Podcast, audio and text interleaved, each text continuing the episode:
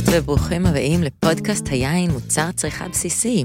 היי גיא רן. היי רוני ססלוב, מה נשמע? מעולה, מעולה, מה שלומך? בסדר גמור, כאילו מרגיש שאנחנו מזמן לא נפגשנו, הרבה זמן עבר מההקלטה הקודמת שלנו, והמון נושאים שאנחנו רוצים לדבר עליהם, והשנה קצרה, אז נראה כמה מתוכם עוד נצליח להכניס בתוך 2021.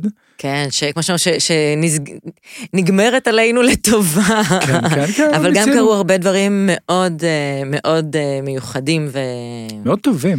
ומשמעותיים, זה בטוח. ובגלל שפתאום ככה השנה נגמרת, לא שלא אחריה תתחיל שנה חדשה, אבל החלטנו להתייחס לנושא שהאמת הוא הגיע הרבה מאוד ממכם. נושא שמעסיק איפשהו את כולנו, וזה כסף. כסף, כסף. המחיר של היין. כמה עולה יין? למה הוא עולה ככה? למה אתם מחירים את היין במחיר הזה ביציאה מהיקב, או בחנות, או במסעדה? וואו, כן, כן, נושא מעניין. למה בארץ עולה ככה ובחול זה עולה אחרת? כל זאת ועוד, זה ביחד, לענות, להבין, לפרק ולהרכיב מחדש. בדיוק, אז יש לנו אורחים סופר מעניינים ואמיצים מאוד, שהסכימו לדבר איתנו על הנושא שהוא באמת רגיש לכולם, איך לתמחר, מה המשמעות הכלכלית של כסף בתוך ענף היין. נכון, נכון, ובעצם שנינו זכינו לראות את תמחור היין, יצאנו לתמחר יינות מזוויות שונות, אם זה ביקב ססלוב המיתולוגי, שמי שמייצר ומוכר את היין, אם זה בתפריטי יין שיצא לנו לכתוב, למסעדות, לחנויות, לעבודה עם יבואנים, אז יצא לפגוש את זה לא מעט. אנחנו יכולים להגיד, אני חושב, באמירה מאוד מאוד כללית, שבדרך כלל יש סיבה טובה למחיר, ואפשר להתווכח. כן, ומה היא? אנחנו נגלה היום. המטרה היא באמת לשפוך אור על כל הנושא הזה. כן, כן. אני כן חושב שזה משהו שהולך ונקרא לו משתפר בארץ. זאת אומרת, יש מנעד מחירים הרבה הרבה הרבה יותר רחב. אם פעם הרוב הגדול של היינות היו נמכרים באזור 100 שקלים? 100 שקלים. אנחנו מדברים, אגב, על יינות איכות, פיין ויין. המחיר הממוצע של יין בישראל עומד על משהו כמו 30 שקלים בסופו של דבר, ורוב היין שנקנה בשוק החם, בסופרמרקטים, כמות שלא מקררים את המשקה, משקה מוגש חם, לכן זה נקרא שוק חם, ושם זה יינות שנמכרים ב-15, 20, 30, 35 שקלים, המחיר הממוצע בסוף הוא נמוך משמעותית. שזה גם שאלה טובה, איך במדינה שהכל בכל כך יקר בכלל, אפשר למכור יין בחנות במחירים האלה? כן, מצד שני, אם אנחנו נשווה את עצמנו לאיטליה או צרפת, ואנחנו אוהבים להשוות לשם, או פורטוגל או ספרד או דרום אמריקה, המחיר שם בסופרמרקט יהיה 2.5 יורו. נכון, אז יש לנו איזו בדיחה שהיא מאוד לא מצחיקה בתוך היקבים, שאותו מחיר שאנחנו קונים את הבקבוק זכוכית הרק, זה המחיר שאפשר לקנות בקבוק יין מלא ברוב מדינות אחרות בעולם. נכון, נכון, נכון, ויש את זה גם לא מעט שיקול. אני חושב שהדרך הטובה ביותר להתחיל לפרק את העניין הזה, זה להעלות איתנו מישהו שעושה בעצמו את כל התמחורים האלה, כמה עולה הזכוכית, כמה עולה הפקק, ובסופו של דבר בכמה למכור את הבקבוק לחנויות, למסעדות ולציבור הרחב, ולדבר עם יקב גדול ומשמעותי. אז האורח הראשון שלנו, שנרצה להזמין, זה אלכס הרוני, הוא מייסד ומנכ"ל של יקב דלתון, קצת לשפוך אור על הנושא. שלום אלכס, ותודה רבה שהצטרפת אלינו. היי, מה שלומכם? היי אלכס. תודה, ותודה שלקחת את הזמן בחופשה שלך, אנחנו מאוד מעריכים את זה. מיוחד לנושא שהוא מאתגר. זה סופר רגיש וסופר שם אותי במצב. לא יודע. אני יודע שיש הרבה מאוד רגש שזה מגיע לנושא של תמחור של יין ישראלי. הרבה מאוד אנשים, הרבה מאוד לא יודע איך להרגיש את זה. It's a loaded question, כמו שאומרים באנגלית. כן. כן. אבל העניין שאחד הסיבות גם שמאוד רצינו ושמחנו שהצטרפת אלינו, זה בגלל שבאמת יקב דלתון הוא יקב שמצליח לייצר יינות איכותיים, גם במנעד גדול של מחירים, שבאמת מתאים לכל כיס, שגם היינות האיכות במעל 100 שקל, אבל גם בשניים ב100 באיכות גבוהה, שזה לא מובן מאליו שזה בכלל אפשרי לעשות את זה, וכולנו באותה בריכה ביחד בזה. אחת המשימות שהצבנו לעצמנו שאנחנו פתחנו את העסק זה שאנחנו נתחיל למכור את היינות במחירים סבירים, על אף שיכול להיות שבתחילת דרכנו אנחנו היינו מפסידים קצת כסף, אבל ככל אנחנו תמיד רצינו להגיע למעל 350 טון וידענו שזה הבריקיבן, אז היינו צריכים להגיע לערך שוק שיכול לתמוך בכמות הזה. אז תמיד ראינו את זה, אנחנו תמיד היינו מאוד מאוד פה בשומה שאנחנו נותנים בבקבוק. כן, בעצם השאלה היא איך מתמחרים יין? יש לא מעט דעות, כן, ימינה ושמאלה, אבל איך מתמחרים? תראה, אתה תשאל מישהו שמייצא בוסם, איך הוא מתמחר בוסם. לא תמיד מה שנמצא בבקבוק הוא אותו דבר, הוא שווה את המחיר שאתה משלם. אז קודם כל ליין יש intrinsic value. אנחנו קונים ענבים במחיר שוק שהולך וגובה, אנחנו מיישנים יין בחביות שעולה כסף, וזמן בחבית עולה כסף. יש לנו בקבוק, שם, שיווק, כל מיני דברים שנכנסים לתוך האקוויישן הזה.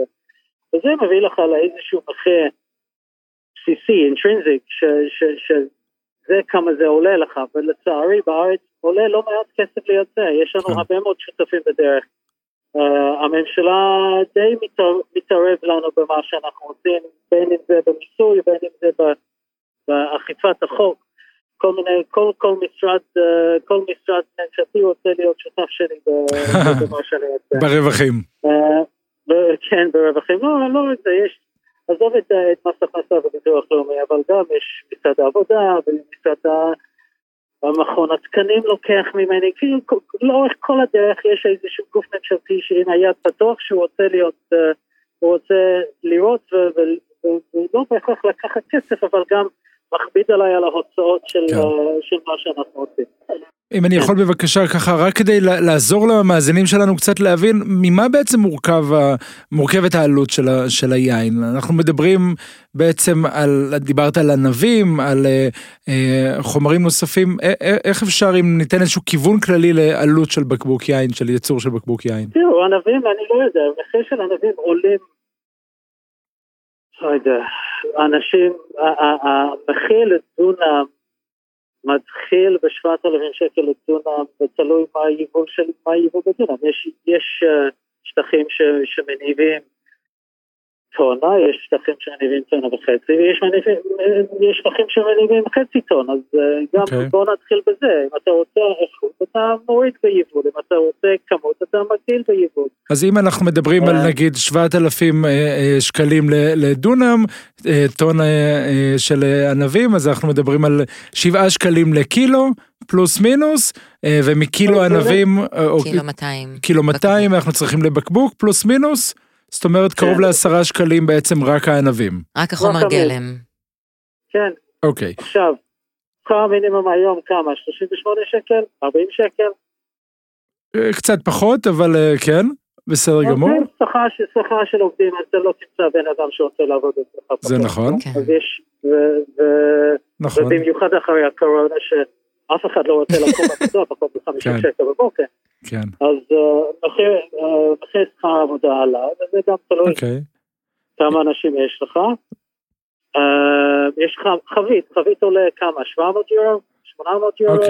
וכשחבית, אנחנו מדברים על חבית של 225 ליטר, זה אומר בערך 300 בקבוקים, והשימוש בחבית הוא משהו כמו 3 פעמים, אז אם אנחנו אומרים 700 יורו, שזה בערך 3,000 שקל, אני מנסה ככה לספר לנו, למאזינים, מ-2,500 שקל עלות החבית נגיד, לחלק את זה ל-300 בקבוקים, ונגיד ל-2 או 3 שימושים, זה עוד משהו כמו 3 שקלים, רק עלות החבית פר בקבוק.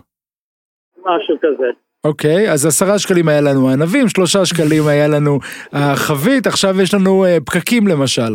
כמה עולה פקק? פקק עולה בין הפקק הכי זול שאנחנו משתמשים, זה כמה זה? 18 יורו? אוקיי. 30 אגורות, 40 אגורות, וזה עולה, לא, סליחה. אולי יוצא, אל תתפוס אותי במילה על הפקקים. אני אגיד חצי שקל. מזמן לא ברכישה. כן, המחירים עלו של הכל, אבל חצי שקל זה באמת לפקק זול יחסית, זה הגיוני. ובקבוק גם עולה לנו, הזכוכית עצמה? כן, ברור. זה לא איפה קונים, אבל זה לפחות שקל 20 לבקבוק. לפחות, זה הבקבוק הכי זול. הבנתי, אוקיי, אז אנחנו כבר 10 שקלים אמרנו הענבים, עוד 3 שקלים החבית, עוד נגיד 2 שקלים הבקבוק והפקק, ואנחנו מוסיפים על זה את התווית ואת המיתוג, ואת הקרטון, ואת הקפסולה, ואת המכונות, ואת כל הפיקס קוס של המקום, ואת החשמל, את האנרגיה. אז כמה עולה לייצר בקבוק יין בסוף? אם אנחנו מדברים על כזה בקבוק, זה עניין של 20, 30, 40 שקלים לבקבוק? זה יכול להגיע לזה. תלוי בגודל של היקב, אבל אני מאמין שיש יקבים שעולה להם יותר מ-20 שקל לייצר בקבוק. אז איך אפשר... אני מאמין שיש יקבים יותר גדולים שעולה להם חצי מזה. אבל אני לא יודע. לא, אבל אנחנו בדיוק, אנחנו מדברים פה בהערכות כלליות, אז איך בכל זאת אפשר במדינת ישראל, שכמו שאנחנו שמים לב, הכל בכל כך יקר, למכור 2 ב-100, 3 ב-100 שקלים, 4 בקבוקים ב-100 שקלים, 5 ב-100, לקראת החגים? אני תוהה, אני חייב להגיד לכם, ש4 ב-100, אני לא מבין איך הם עושים את זה, אני לא מבין איך זה כלכלי, יכול להיות שיש יקבים שיושבים על גיבנות, פשוט גיבנות מלאי, רוצים להתפתח מסחורה, יכול להיות, תראה, גם, ברור, מה שכן ברור שיין ב-4 ב-100 לא עובר חבית, הוא מענבים עם ניבולים מאוד גבוהים, זאת אומרת שהאיכות הוא לא מי יודע מה גבוה, ואתה מתחיל להתפשר בכל מיני מקומות, אתה משתמש בפקק יותר זול, אתה משתמש בפקוק הכי זול שאפשר, אתה גם, זה סוג של גלגול כסף, אתה משחרר כמה שיותר קרוב לזמן הבסיס, אז הכסף לא מושקע במלאי ומחלים, הוא כבר נכנס לשוק וכבר ממומש בחזרה בשוק. יש כל מיני שיטות כאלו שמעכל על לייצר יין זול, אבל בסופו של דבר, something has to give. כן, בטח במחירים האלו. כי מחירים האלו אתה לא תקבל מוצא סופר איכותי. אולי תקבל מוצא סביר, אבל לא באיכותיות שאני מאמין שהשוק באמת רוצה. אוקיי, אז מאיזה מחיר בעצם לצד השני זה הופך להיות באמת, כמו עם בוסם, התדמית והשם, וכבר לא העלות הישירה?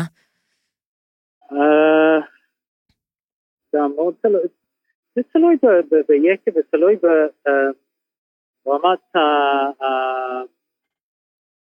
הדיוק ביענות, ברמת ההשקעה שהם עושים. אנחנו, יש לנו יענות יקרים מאוד, אבל הם עוברים השקעה מאוד מאוד גדולה. יש לנו יין שאנחנו מוכרים, המתנציה שלנו מוכרים ב400 שקל. זה יין שאנחנו עושים מקרמים מאוד מאוד מאוד מסוימים, שיבולים מאוד מאוד מצומצמים, שנתיים בחביות חדשות, 200% חבית חדש, זאת אומרת, שנה, אחרי שנה מוצאים אותם בחביות עוד חביות חדשות, כאילו זה השקעה, בגבור גם מושקעה, גם באה עם חוסם יפה, יש בזה עלויות. וגם העובדה שיש באמת כמות קטנה מזה, אז יש לזה ערך אספנות או ביקוש יותר גבוה על משהו שהוא מכמות קטנה יותר. ברגע שאתה מתחיל לצמצם את ההיצע של המוצר, אז גם המחיר עולה בהתאם. כן. בעצם בסופו של דבר, אם אנחנו מבינים נכון, עלות הייצור של הבקבוק היא בסופו של דבר נגמרת. אז זה לא יהיה 20-30 שקלים, זה 50, זה 80, זה 100 שקלים, אבל באיזשהו שלב העלות ייצור נגמרת, ומה שנכנס פה לתפקיד זה הכמות הקטנה שיש, והתדמית, וכן, כן. יש אנשים שמחפשים, כמו שיש אנשים שמחפשים סמים יפתיים, ומחפשים לשלם כסף על מתנה, מחפשים להשקיע כסף או כמתנה, או כמשהו שהם רוצים לאוסף שלהם. כן, שהם ירגישו שזה מושקע יותר, שזה... כן, אבל זה באמת מושקע יותר, אנחנו באמת משקיעים יותר, כאילו אנחנו, nothing comes from nothing. לגמרי. אנחנו מאוד מאוד נאמנים לשיטות העשייה שלנו, ומאוד תקנים בתמחור שלנו. אם אנחנו מבקשים מחיר גבוה, זה אומר שעשינו משהו ליין הזה, עשינו, השקענו בו, והורדנו יבולים, והשקענו בחביות, והשקענו באריזה יותר גבוה. וזה הכל מתבטא במחיר הסופי,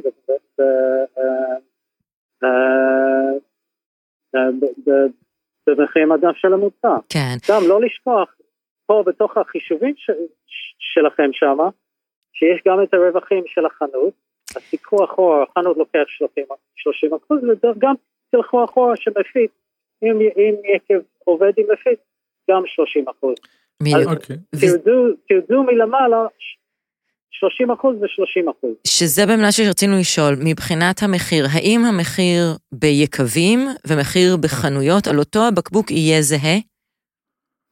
כן, כי בסופו של דבר, אנחנו, כל יקב מוכה בחנות שלו, אחוזים בודדים מהייצור שלו, והוא לא רוצה לקלקל את הפרנסה של החנויות. אנחנו חייבים לשמוע על... בן אדם לא יבוא, לא ייסע 200 קילומטר לבוא ולקנות יין ממני כל הזמן. הוא יצא לקנות במקום הכי קרוב אליו הבית.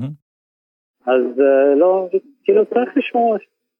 כן, כן, נוצר איזשהו מצב בעצם שלא פעם המחיר בחנות יהיה זול יותר מהמחיר ביקב, כי היקב רוצה לשמור על החנויות, כי החנויות יגידו, אנחנו לא מוכנים למכור את היין שלך, אם אתה מוכר את היין יותר זול ביקב.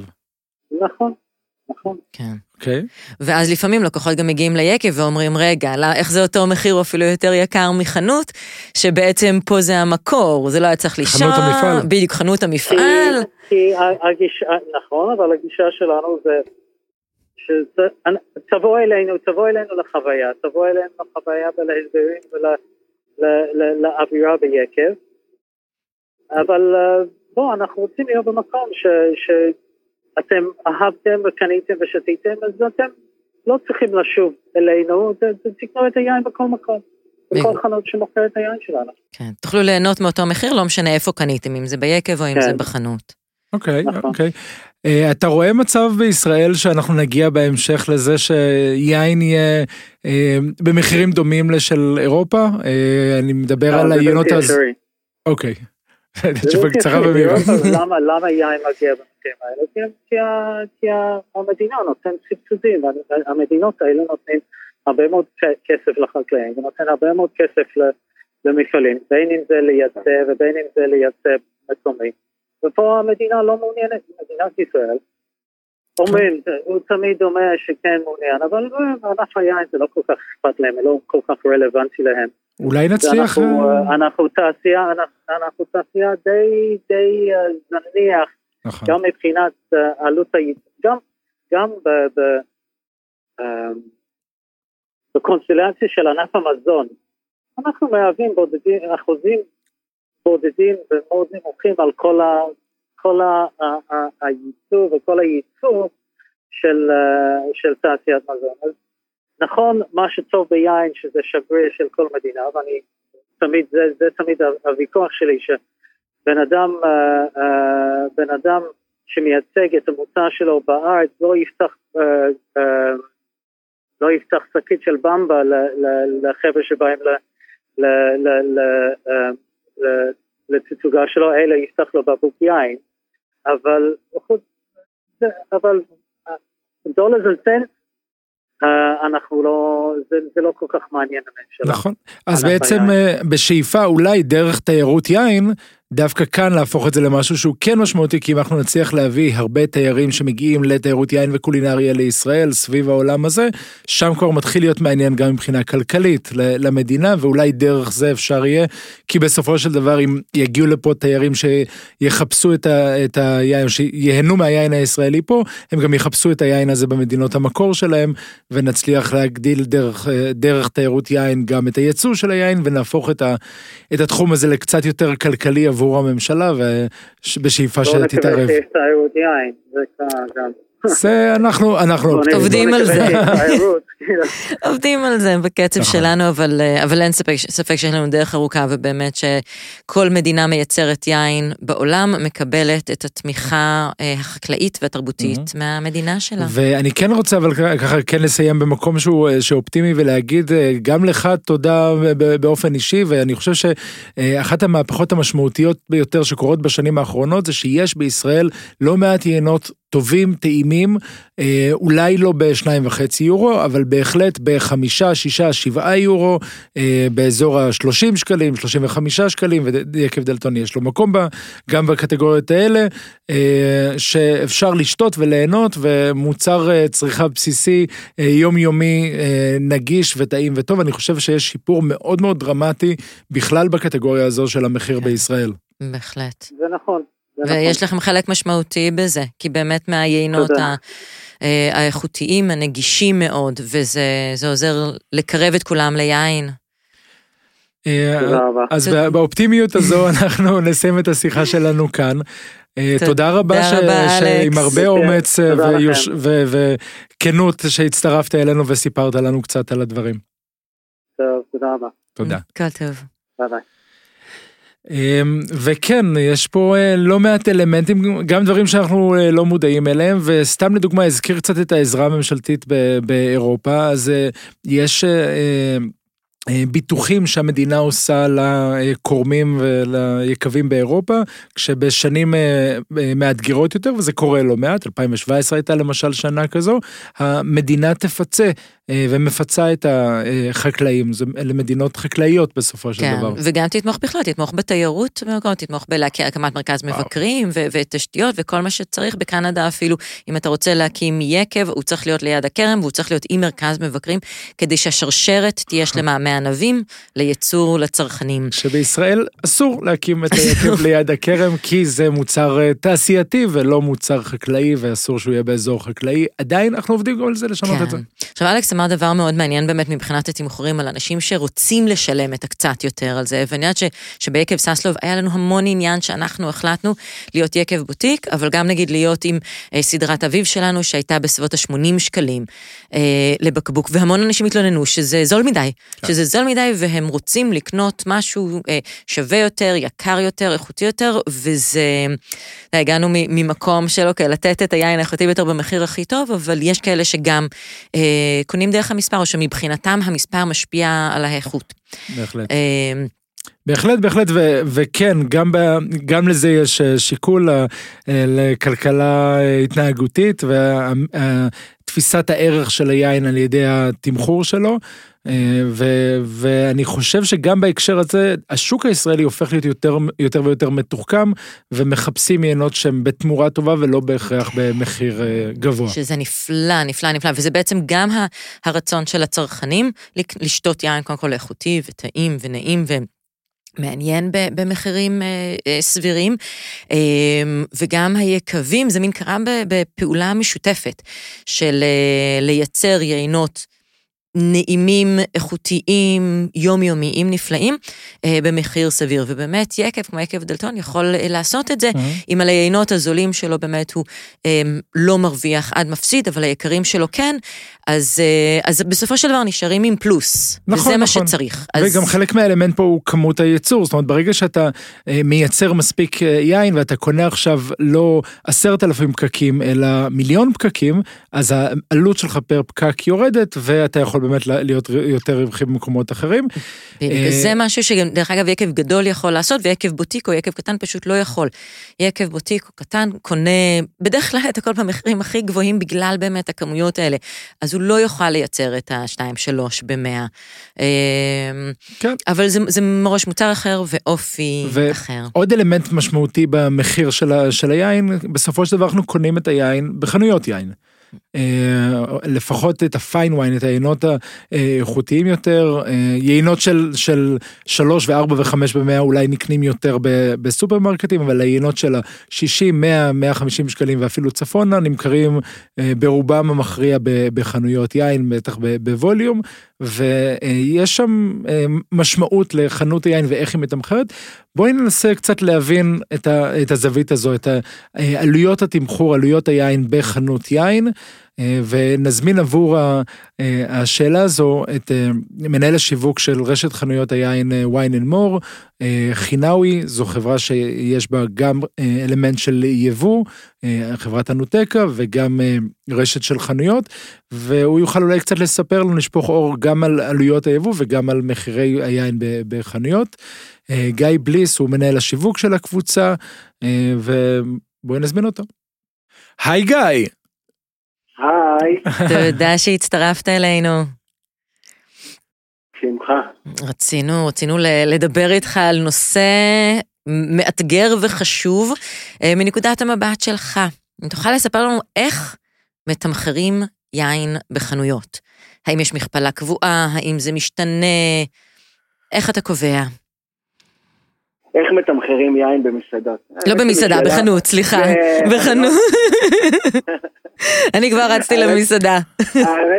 האמת שזה גם נושא מעניין, וזה תמיד מתכתב האחד עם השני, בגלל שאנחנו תמיד יודעים, דרך אגב בתקופה מאוד מאוד מעניינת, כי יש השפעה מאוד גדולה היום, והעניין של מסעדות מאוד משפיע גם על איך מתמחרים יין בחנויות, כי מה שחווינו בשנה וחצי האחרונות, אני יודע שתמיד פשוט בכל נושא שמדברים, חייבים לדבר על התופעה הזאת של הקורונה של השנה וחצי האחרונות, שאנשים פתחו מסעדות בבית, נקרא את זה ככה, והתחילו להיות צרכני יין קצת יותר נבונים וחכמים, ואני חושב שהיום יש לשאלה הזאת מקום מאוד מאוד חשוב, כי אנשים מסתכלים בצורה אחרת, על מה שהם היו רגילים לקנות יין ב-120, ב-100 שקלים בחנויות, למה שהם היו רגילים לשתות במסעדות במחירים מסוימים.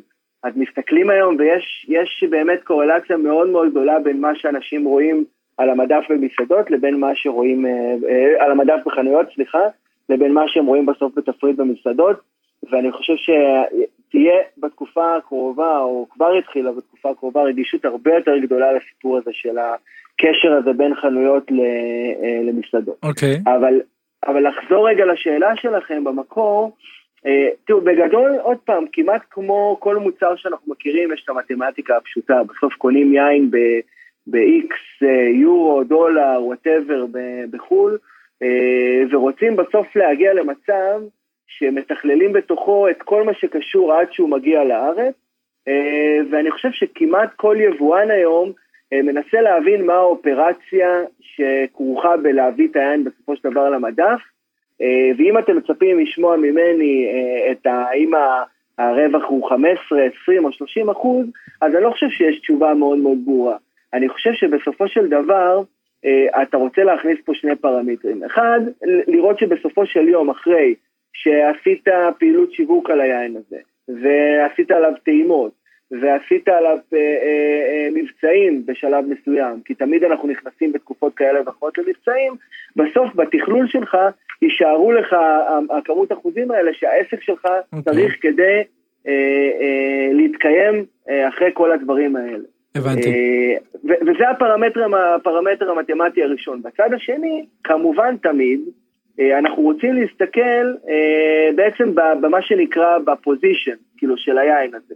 ולפעמים אנחנו גם, לא סוד, משחקים קצת עם המחיר, כדי לשים את היין בפוזישן הנכון שלו. זאת אומרת, לא כל יין נקבל את אותה מכפלה, ויש עינות שאנחנו כן רוצים למצב אותם דווקא על המדף, במחיר מסוים, לפעמים גבוה יותר ממה שהמכפלה שלו, נגיד המתמטית צריכה להיות, גם כהשפעה, ואני אומר עוד פעם, על השוק התדמית, שזה השוק הקר, כדי שיהיה לו ערך נתפס הרבה יותר גבוה שם. אוקיי, אז בואו רגע שנייה נעשה לנושא, קודם כל שוק קר, מי שלא מכיר, זה המקומות שבהם מקררים את המשקה ומגישים אותו, ברים, מסעדות, בתי מלון וכן הלאה, ושוב, אנחנו חוזרים ומתמקדים במחיר של היין על המדף בחנות, ויצא לי לעבוד עם חנויות, ולרוני יצא לעבוד עם חנויות ולתמחר את העיינות, אנחנו יודעים שהמכפלה הזאת שדיברת עליה, הולכת בדרך כלל סביב 1.5, 1 עד 7, כן מעם לא מעם וכאלה, זאת אומרת לצורך העניין בקבוק יין שעלה לחנות 100 שקלים, תמכור אותו נניח ב-150, 170 שקלים, זה פלוס מינוס מה שמקובל בשוק, באמירה מאוד מאוד כללית, אם תן לי אולי את הזווית שלך, ואז יש משחקים משם. אני אגיד לכם ככה, בהיכרות עם העולם הזה של החנויות. אני רוצה בכוונה לחלק את זה לשניים, כי יש פה גם פרמטר מסוים שמסתכלים עליו. חנות לא תרצה למכור כל מוצר, ולא רק יין, אם היא תרוויח עליו פחות מ... בסוף ברווח יהיה פחות מ-25%, אוקיי? זה באיזשהו מקום ודאי. גם אם מדובר על מוצר שעולה נגיד 5,000 שקל, ומרוויחים עליו רק 1,250 שקל ליחידה? אני חושב שזו שאלה מצוינת, אני אגיד לך למה. כי פה נכנסת ההסתייגות השנייה שרציתי להגיד. יש לנו היום את מה שנקרא לידרים, אוקיי, בעולם היין. וזה דרך אגב מגיע הרבה בעולמות האלה של היין הישראלי. היין ערך היקבים המובילים, קסטל ופלם, והיקבים האלה שבדרך כלל יש להם פחות יין ממה שאנשים רוצים לקנות. ושם נכנסת איזושהי תחרות המחירים, ושם אני יכול להגיד שהרווחיות יורדת, כי בסוף כולם נלחמים כדי למשוך את הקהל על המחירים של המוצרים האלה. עכשיו, איך זה מתקשר לשאלה ששאלת, והיא שאלה מצוינת? שאני שם היום על המדף, סתם אני אומר מזטו, אוקיי? יין שאנחנו מבינים את הגדולה שלו, זה יין שמגיע מבולגר, סופר טוסקן, מרלו, מאוד מאוד נחשב בעולם, אחד המרלואים היותר מוערכים נקרא לזה בעולם. שמתי בקבוק יין ואני יודע שמה שנקרא הנדלן שהוא הולך לקחת לי בתקופה הקרובה, הוא יותר ארוך מאשר לשים, סתם אני זורק בקבוק של קוטרון ב2 ב100 בעל המדף. ואז אני צריך להתייחס גם לזה, כי אני יודע שדווקא שם אני רוצה שתהיה לי רווחיות גבוהה, למה? כי אני כבעל חנות השקעתי עכשיו, בוא נגיד 2,500-3,000 שקל על בקבוק מסטו, והסיכוי שאני אמכור אותו תוך שבוע-שבועיים די נמוכה, בוא נסכים, אוקיי? אז אני השקעתי שם כסף, שילמתי אותו תוך, לא יודע, 30 יום, 60 יום, תלוי בתנאי הסטטוס שלי, וזה לא יין שאני אראה את ההחזר השקעה שלו במרכאות, קרוב כמו שאני אראה את זה על ינות שעולים לי 200 או 300 או 50 שקל. ואז פה אתה בא ותגיד, רגע, למה אתה לוקח אותה מכפלה, למה אתה צריך להרוויח 30% על מזנטו? אז פה נכנסת התשובה, כי אני רוצה, כשאני אמכור את המזנטו, אני רוצה להחזיר את ההשקעה הגדולה הזאת שהשקעתי. ופה נכנס השיקול, כן, לא להתבייש ולהגיד מזנטו, אני שם עליו את אותה מכפלה, כמו שאני שם על מרקונדרון פשוט, או על שבלי פשוט, או whatever. זה בתפיסה הזאת. עוד שאלה שככה מעניינת, אנחנו רואים לא פעם באמת וריאציה במחירים בין חנויות שונות, גם ביינות יבוא, הזכרת קצת יינות יבוא, לא פעם בחנות אחת זה יעלה, זאת אומרת, הפערים יכולים להיות מאוד מאוד גדולים, עד כמה זה, אתה מכיר את זה, ועד כמה זה גם מתחבר אולי למקום של חנויות שקשורות ליבואנים? תראה, אני חושב שהחנויות שקשורות ליבואנים, בדרך כלל ירצו להציג את הסחורה שלהם כמובן כאיזושהי במה בחנויות שלהם, וזה מאך טבעי, אבל אם הם רוצים בד בבד גם למכור את הסחורה שלהם בחנויות אחרות, הם חייבים להבין שהם עומדים פה בזכוכית מגדלת, ובדרך כלל שם יציגו את מה שאני רוצה לקרוא לו, באיזושהי שפה כזאת שהיא מתחברת לפעמים למוצרי חלב ולא ליין, מחיר מומלץ לצרכן. אוקיי, אני ארצה שברשת שלי בעצם יציגו את או ימכרו את היין במחיר שאני חושב שכל השוק רוצה למכור אותו, אבל מה, אין לי שליטה על כל השוק, אני כמובן ייתן הערה מסוימת או יחליט איך אני נוהג במקרה של חנות מסוימת שהחליטה לקחת איזושהי הטבה שלי ולהוריד את היין הספציפי שלי למחיר שאני לא חושב שהוא נכון, או שאני אגיד לה, לבקש ממנה להעלות את המחיר, או שאני אבקש ממנה לסיים את המלאי הזה ולהפסיק בו, שאני גם אעשה סנקציה מסוימת ואגיד לה, תקשיבי, אם את ממשיכה למכור במחיר הזה, את פוגעת בעצם במיצוב של היין, ואני אחליט על סנקציה כזאת או אחרת מול המוצר הספציפי הזה. אבל אני ארצה מאוד שכל השוק יתיישר וזה בהקשר של מה ששאלת גיא על הסיפור הזה של חנויות של יבואנים. אבל אני חושב שהשוק הזה, התחרות בו נהייתה כל כך גדולה, שחנויות מסוימות מחליטות על מוצרים מסוימים שמבינות שהם יכולים למשוך את הקהל המסוים הזה, להחליט להרוויח טיפה פחות. מה שנקרא lost leader. lost leader, בדיוק. שלוקחים איזשהו יין עם שם, ממותג, ממוצע והיטב, נותנים לו מחיר מאוד זול, יותר זול באופן משמעותי ממקומות אחרים, כדי שלמקום יהיה תדמית שהיא זולה יותר, ואז אנשים יותר יגיעו אליה. נכון, נכון, בדיוק ככה, והרבה פעמים, כאילו זה נשמע קצת מצחיק, אבל זה האמת, את יודעת, את אומרת עכשיו, כמה יעלה לי לעשות קמפיין עכשיו, להביא 1,000 איש לחנות שלי, והוא יכול לעלות X כסף, מצד שני, את אומרת, בואי, אני במקום להרוויח עכשיו על ה-240 בקבוקים האלה, את ה-X כסף, אני ארוויח עליהם פחות, ואני אסתכל על זה כתקציב שיווק, ואז אני מביאה אנשים לחנות, ובעצם שמה את הלוס לידרים האלה כתקציב שיווק. יפה, אוקיי. זה יכול להיות נחמד.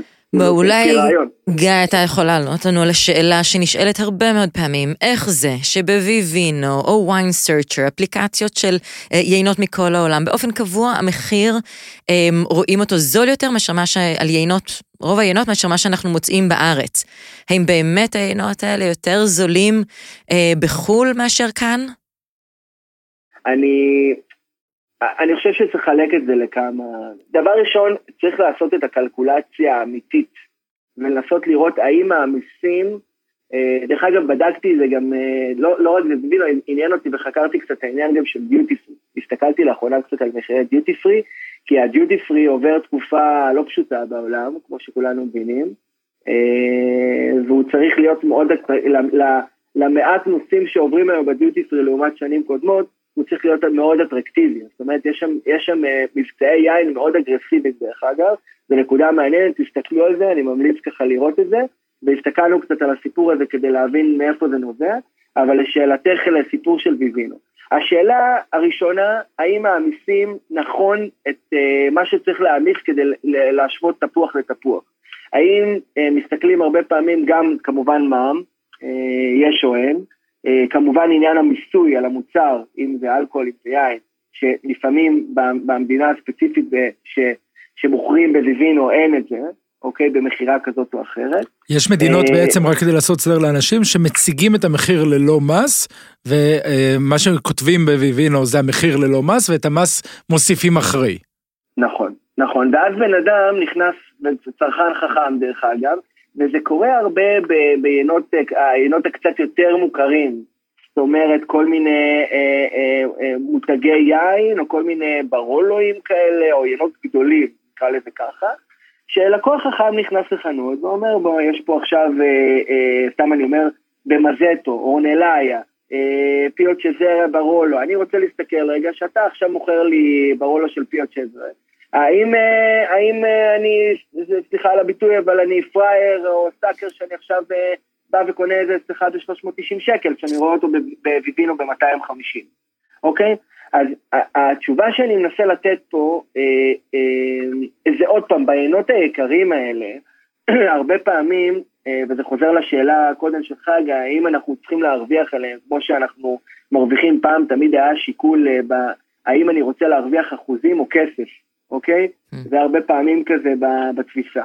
ופה, בעינות העיקרים, אני חושב שהרבה פעמים חנויות, בגלל שהקצב הוא, שאני שם על המדף בקבוק הזה, הוא קצב יותר איטי מאשר העינות יותר גדולים, לפעמים מרגיש שהמחיר הוא מנופח יותר, ולפעמים גם בהקשר הזה של ויבינו, שמייצרים את הממוצע המחיר הזה, שבגדול אמור לתת איזשהו מענה להאם, האם אני פה יצא בסדר שאני קונה את בחנות הזאת או לא, או לא יצא בסדר, או יותר נכון החנות יוצאת בסדר, האם היא הוגנת במחיר, צריך במינימום לשים לפחות את ה-30% מעל, ולהבין שגם בסוף, בואו, כי אנחנו מדינה שמייבאת, ואנחנו מכירים את המיסים ומכירים את העלויות פה, ותשבו את זה רגע למדד מקדונלד.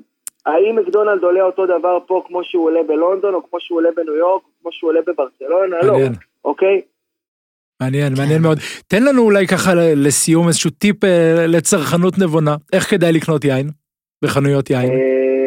איך כדאי לקנות? תראו, קרה פה איזשהו קטע שכאילו התווספו, אני חושב, אני לא יודע להגיד את זה בכמויות, אבל המון חובבי יין בשנה האחרונה, וזה בעיקר חתכי הגיל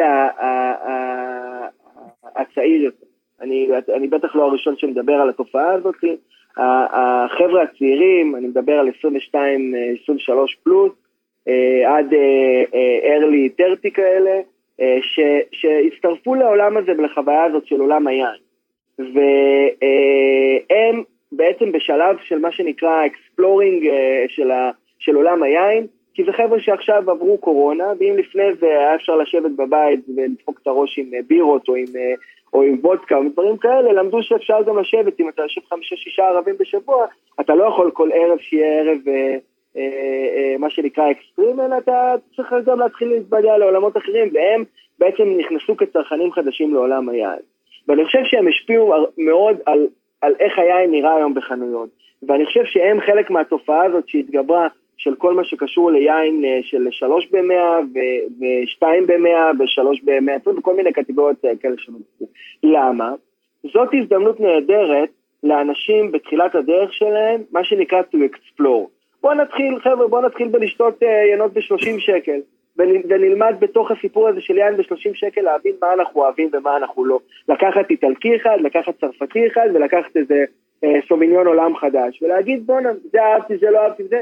פתאום לעלות מדרגה ולהגיד, טוב, אני גם משקיע עכשיו $50 בבקבוק, וקונה 2 ב-100. אחרי שלאט לאט, בתוך הסיפור הזה, של היינות של 2 ב-3 ב, ודרך אגב, זה יינות שנכנסים לתוך הקטגוריות האלה, אחלה הדברים, וזה כיף להתחיל עם זה, ואני יודע שמישהו קצת יותר סופיסטיקד, יותר קשה לו, אבל דווקא, אני מציע לאנשים לעשות את התרגיל, לכו תקנו 3 בקבוקים ב-3 ב, לכו תחבו רגע את העולם ותבינו מה אתם אוהבים ולא. אחר כך תתחילו כבר לקנות, אחרי שקניתם 2 ב-100, תעברו לעולמות של 2 ב-150, שם פתאום נפתח הרי זה דברים טיפה יותר גדולים, ושאתם מבינים עכשיו שאתם אוהבים ריוחה, לכו תשקיעו עכשיו, תשקנו מוגה ב-$120, שאתם מבינים שאתם אוהבים ריוחה, אבל אל תלכו לקנות עכשיו איטלקי לפני שחוויתם את העולם הזה של איטלקי. וזה אני חושב צרכנות נבונה היום בעולם האלה, מישהו ב... אוקיי. לחפש בעצם את הטעמים שאתה אוהב. נכון. גיא, תודה רבה. תודה רבה שהצטרפת אלינו. שמחתי. יופי של יום. ובאמת אני רוצה גם להוסיף שהרבה מהחנויות היין, ובטח כל היקבים ערך, אפשר לטעום את היין שם, ובסופו של דבר זה החלק הכי חשוב, וכן לבחור את ה... בדרך כלל אנחנו נכנסים כבר ליקב או לחנות עם איזשהו סכום, שיש לנו בראש שאנחנו רוצים להוציא עליו, וככל שנהיה הרפתקנים מצד אחד, ואולי נעזר במוכרים לתאר להם את מה שאנחנו רוצים, ופשוט לחוות ולנסות דברים חדשים. ואם אני יכול כאן להוסיף עוד איזשהו רעיון וכיוון, שימו לב שכשאתם נכנסים לחנויות יין, לעתים קרובות יש או חברת יבוא ושיווק הפצה שמקושרת לאותה חנות יין, אם זה דרך היין שיש לה חברת יבוא שנקראת המגע שקד, או אם זה אנוטקה של Wine and More, ואם זה יין בעיר שמייבים יינות שלהם, ואחרים הם גם לא פעם משווקים גם יקבים ישראלים, ובדרך כלל באותן חנויות גם יקדמו את היינות שהם משווקים והם מייבאים, וזה גם אומר שלא פעם המחיר יהיה אולי אפילו יותר נגיש, בטח אם אתם חברי מועדון או מבצע או מה שזה לא יהיה כדי לשמור באמת כמו שאמרנו על המחיר. זה לא אומר טוב או רע שיש להם איזשהו אינטרס מסוים, כי הם מוכרים יינות נהדרים שלפעמים יהיה את ההזדמנות לקנות את אותם יינות באמת במחיר טוב יותר. בעצם כצרכנים מה שאני בא ואומר, תכנסו לחנות, תבינו מה הם מקדמים, מה נכון מבחינתם, אולי עדיף לקחת את מה שהם מקדמים, ואתם מבחינתכם כצרכנים, לכו לכמה חנויות שונות, ואז בכל חנות שתפגשו יינות אחרים שונים שמקדמים. יפה. נמשיך לנו לעבר המסעד. התפוח אדמה הלוהט הזה שמדברים עליו לא מעט, על מחירי היין במסעדות, וכמה עולה כוס יין, וכמה עולה בקבוק, ואחוזי רווח, וכן הלאה וכן הלאה. בואו ננסה קצת לפרק את זה ביחד, להבין את זה ביחד. נחייצה. בשביל לענות על הסוגיה המאתגרת הזאת, אנחנו מזמינים את מור ברנשטיין, זוכת פרס ירדן, שכבר התארחה במוצר צריכה בסיסי בפרק 13. היא גם סומליירית ותיקה ומנוסה, שעובדת מאחורי מלא תפריטי יין, עכשיו בפסטל, וגם בעבר במסעדת יפו תל אביב, ועשתה גם כל מיני פרויקטים נהדרים של יין, אם זה הווינטר אוף סירה, Summer of Riesling, וכל מיני קידומים יפים. תודה שהצטרפת אלינו, היי מאור. מה שלומך? בסדר גמור, מה שלומכם? בסדר גמור, בסדר גמור. אנחנו היום ככה הכנסנו את היד לתוך האש, לתפוחי אדמה הלוהטים של מחירי היין בארץ. כן. הדיון שאינו נגמר לעולם. ממש, לגמרי. ובעיקר אנחנו נראה לי נשמח לשפוך אור, מה שנקרא, כי להגיע לאיזושהי הסכמה או תובנה, או משהו שכולם יהיה מרוצים, אנחנו אפילו לא מעיזים לצפות, אבל נשמח באמת אם תספרי לנו קצת, איך מתמחרים יין במסעדה, בעצם מה השיקולים, מה המרכיבים שנכנסים למחיר כשהיין במסעדה?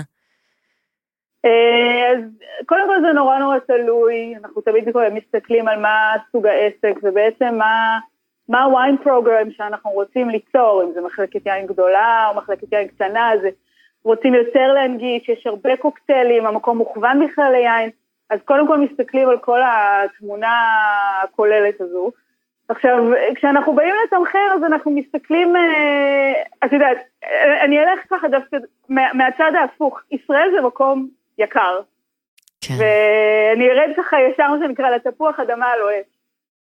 ישראל זה מקום יקר וגם מחירי היין בארץ הם מחירים יקרים, אבל דווקא מבחינת התמחור, התמחורים הם לא ביחס למה שקורה בעולם, נגיד בלונדון, בפריז ובניו יורק, תמחורי היין בתל אביב מבחינת למעשה מה שהמצדה מרוויחה על היין, הם לא מאוד גבוהים, זאת אומרת זה לא במרג'ינים מאוד מאוד גבוהים, ומכיוון שאנחנו בתעשיית יין שהיא די צעירה עדיין, אז אנחנו כאנשי יין, לפחות אני, כשאני באה לתמחר תפריט, אז יש שם כל מיני דברים שאני נורא בא לי להנגיש אותם, אם זה אזורי יין מסוימים שהם פחות מוכרים, או מותגים כאלה דווקא יותר מתחת לרדאר, אז דווקא עליהם, גם אם הם יעלו לי באיזשהו אומדן מחיר, שכביכול אני אמורה לתמחר אותו ביותר גבוה, אז אני דווקא אנסה שם להנגיש, וזה מעין פאזל כזה שכל הזמן צריך להיות בו כל מיני שיקולים, גם מה אנחנו כמסעדה, איזה סוג מסעדה אנחנו, כמו שהתחלנו עם מסעדה יותר גדולה, יותר קטנה, איפה אנחנו בכלל נמצאים בתוך העיר,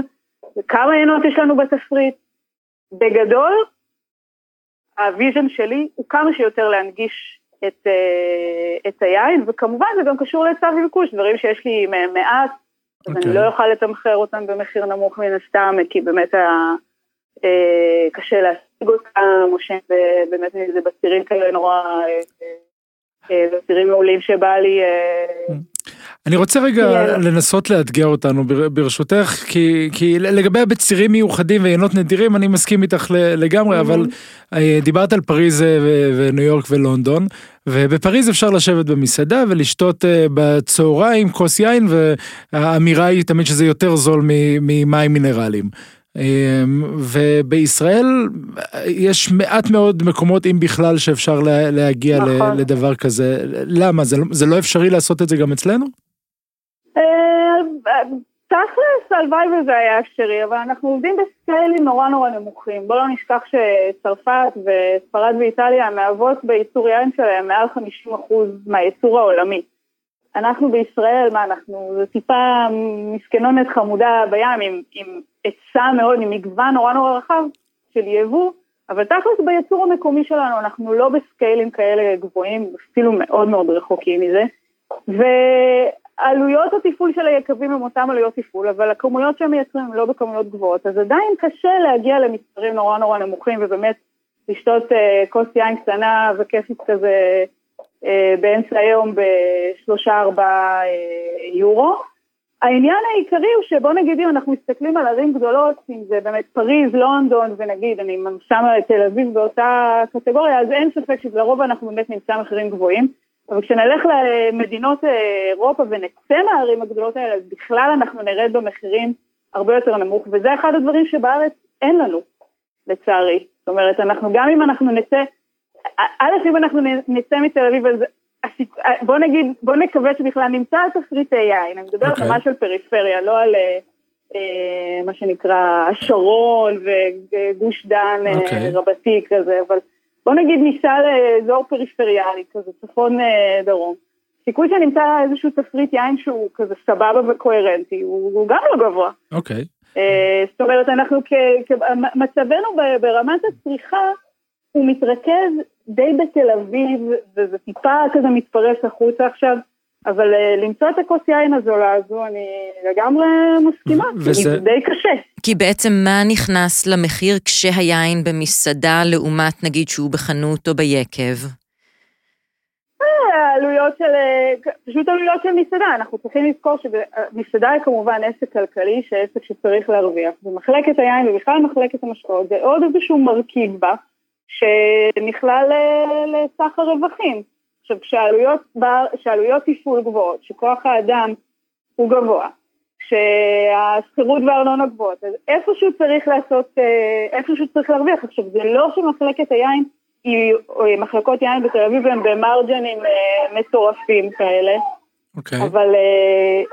ועדיין נמצאים בתל אביב לצורך העניין, ויש מסעדה שתמכור יין ב-150 שקלים, ומסעדה אחרת באותה עיר, מרחק לא גדול, תמכור את אותו יין לפעמים ב-300 שקלים או 250 שקלים. נכון, זה ממש כאילו, זה הזוי. אוקיי, אז... שוב, בוא נגיד אם אנחנו מסתכלים, יש מקומות ש... בוא נגיד, לוקחים את ה... אני אלך הפוך. מקומות שלוקחים את מחלקת היין שלהם ברצינות, אין סיבה שהם יעשו רווחים כאלה מטורפים. זאת אומרת, אותו יין, נגיד יין שבמקום אחד נמכר ב-150 ויין שנמכר ב-300, בוא נגיד, לא חושב שזה יהיה כזה פער גדול, אבל כן אפשר למצוא עינות שבמקום אחד יהיו ב-250 ובמקום אחר ב-350. זה כן, נגיד פער של 100 שקלים.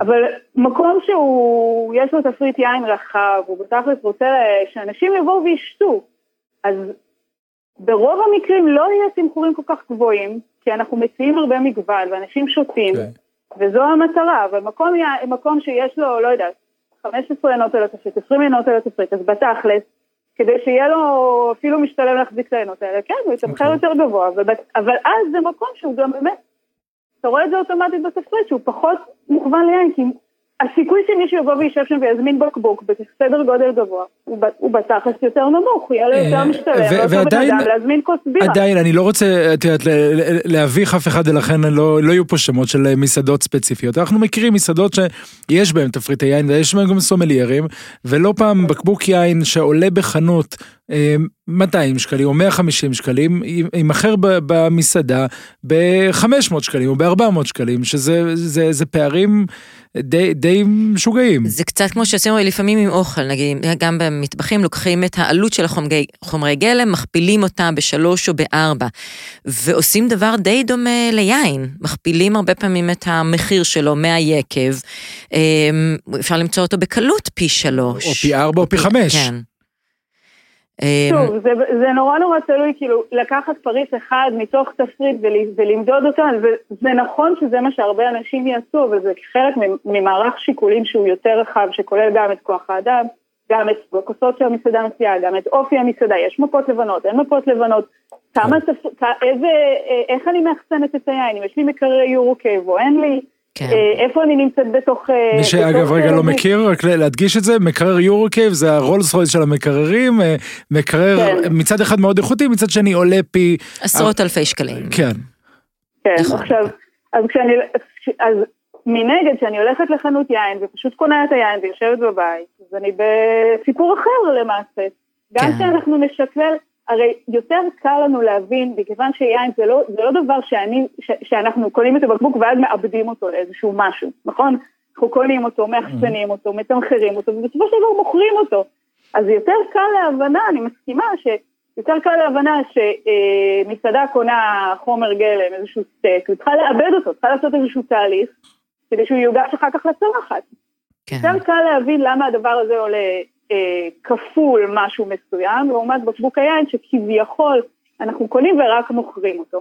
אבל למעשה מסעדות מחזיקות מלאי מאוד מאוד גבוה של יינות, כדי שלקהל תהיה את המגוון. זאת אומרת, תיאורטית גם המסעדה יכלה להחזיק כמה בקבוקים, ולעבוד רק עם מה שבאמת נמכר הכי הרבה בזה.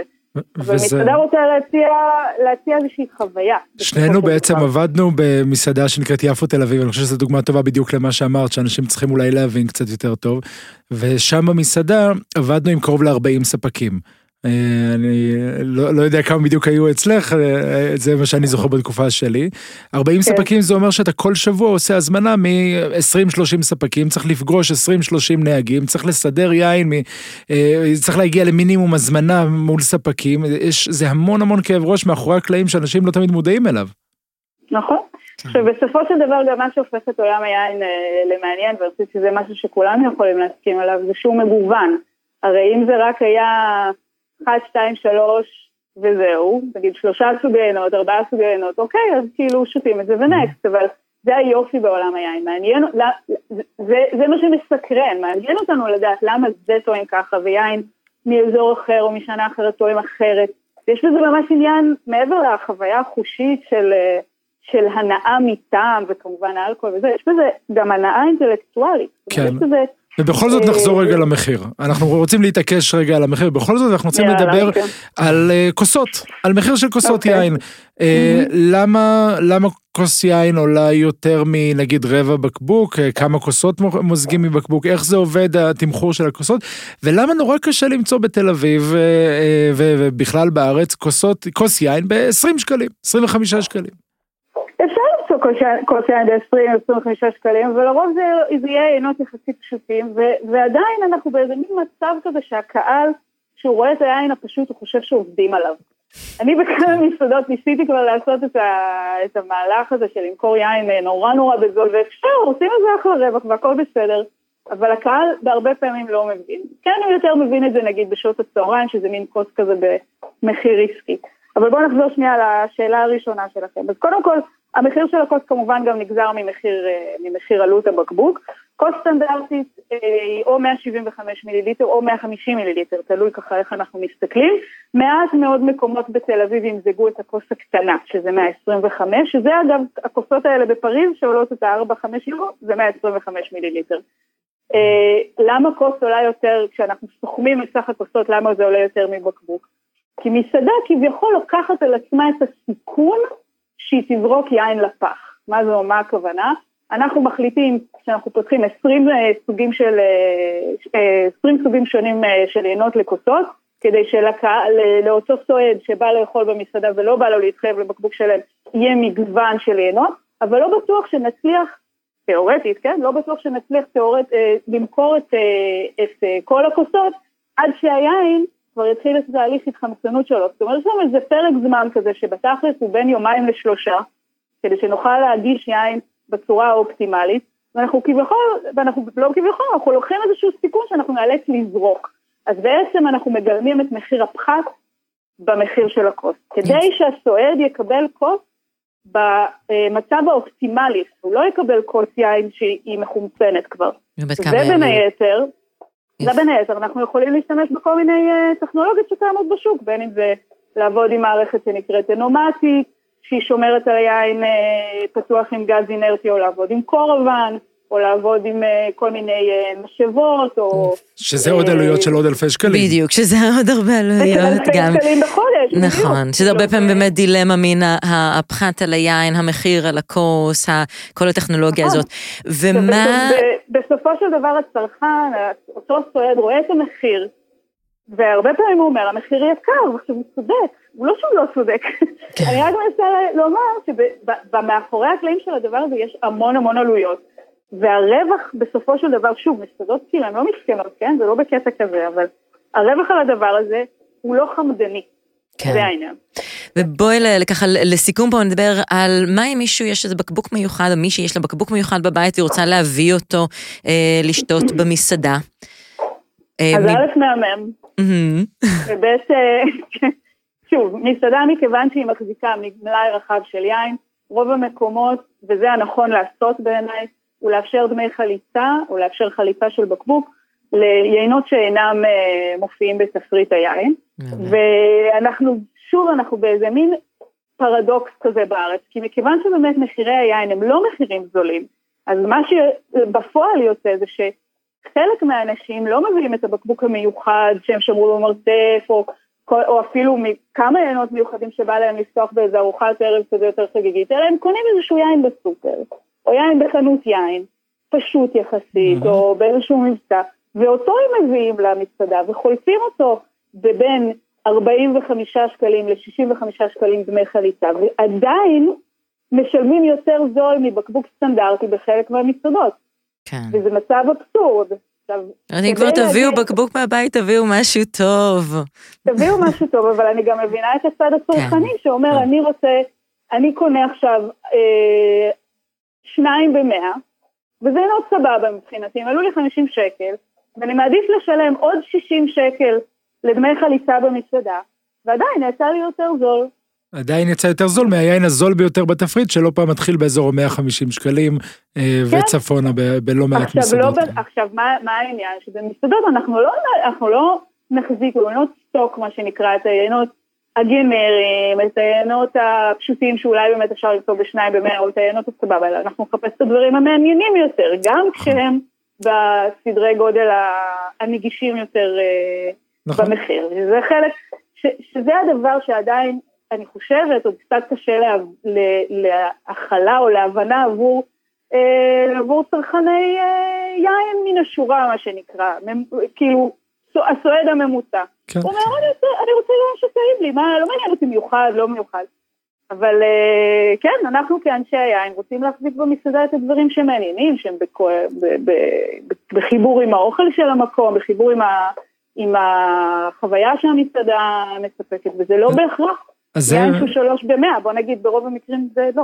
זה בעצם המקום אולי לקרוא מצד אחד לצרכנים, לשותי היין, לפרגן למסעדות שמחזיקות תפריטים מעניינים, שרואים שיש שם עבודה, שיש בהם אולי גם יינות שעם תמורה למחיר, וזה משחק של סומליירים, של לחפש תמיד את היינות המעניינים ובמחיר טוב שיש בתפריט, ויש כאלה.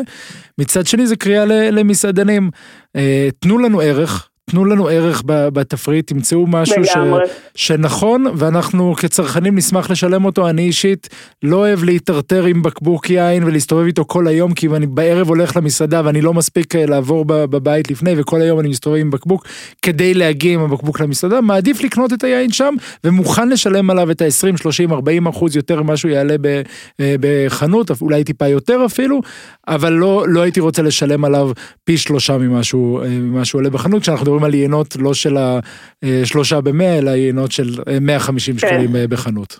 נכון, והמטרה העיקרית היא שאת היינות שיש לך במסעדה, אתה לא תמצא בחנות, שזה חלק מהבידול שאנחנו מחפשים. ואני חושבת שמה שאמרת לגבי הערך, זה הדבר העיקרי, זה הכוכבית שלנו. כי אנשים בהחלט מוכנים לשלם על ערך בעיניי, אני גם מוכנה לשלם על ערך, וחוויה במצדה, במיוחד היום שחומרי הגלם הם בעלייה, הם בכלל בעלייה מתמדת, אבל עכשיו אחרי הסגרים, ושהמסעדות היו סגורות, אז יש עוד יותר עלייה עכשיו. אז יציאה למסעדה מיוחדת, מסעדת פיין דיינינג, היא יכולה להיות דבר שאנחנו עושים אותו בפחות תדירות. כן, אבל רואים בשביל לבוא לחוויה. כן, ולקבל את הערך הזה שאנחנו מחפשים, זה באמת ביין ובאוכל ובכלל בכל ה... חוויה הכוללת, אבל ערך בעיניי זה בהחלט הכוכבית הנכונה למשוואה. יופי, מור, תודה רבה, על שעזרת לנו להבין מה קורה מאחורי הקלעים. תודה רבה. היה לי כיף גדול, תענוג, תודה. ביי ביי. ביי. זהו, ועוד אפשר להמשיך ולפרק את התחום הזה, ואני בטוח שלא הגענו לקצה שלו. ממש לא, וזה באמת, אני חושבת שזה אחד דברים גם שמור אמרה שצריך להדליק, דרך אגב, נורה אדומה לכולנו, כי ועדיין יש כל הזמן ניסיונות, גם של מסעדנים ושל סומליירים, להנגיש יינות באמת ב-20-25 שקלים, והרבה פעמים מי שעוצר את זה, זה דווקא הצרכנים שאומרים, זה נשמע לי זול מדי, זה בטח לא טוב, אז תתנו אמון, תנסו, ושהפה שלכם יחליט, אם זה נעים לכם, אם זה טעים לכם, או אם אתם מעדיפים משהו אחר. כמו שדיברנו עם גולנטי שבי בפרק על מארזים שלי, האריזות של יין, והוא דיבר על העינות שהוא מוכר ב-12 שקלים לבקבוק במילוי עצמי, וגם שם הציבור לא בהכרח רצח העניין הזה. יש כאן יין נגיש, וזה בין היתר בידיים שלנו. כן, יקר הוא לא בהכרח איכותי, וזול הוא לא בהכרח פשוט, אלא תסמכו על עצמכם, תנסו במיוחד את הדברים הזולים יותר, אולי תגיעו להפתעות נהדרות, ואז יישאר לכם יותר כסף לעוד יין. נהדר. תודה רבה, תודה גיא. תודה רוני, תענו כרגיל, ואם אתם חושבים קצת אחרת, אם יש לכם עוד רעיונות, רוצים לתת את הזווית שלכם על מחירי היין בחנויות, במסעדות, יבוא, ביקרים. מצאתם משהו במחיר נהדר ואתם רוצים לשתף אותנו, בבקשה תעשו את זה. אנחנו בפורום יין, מוצר צריכה בסיסי בפייסבוק, מוזמנים לעלות ולעלות שם נושאים נוספים לדיון. תודה רבה. תודה לכולכם וימים יפים. ביי ביי.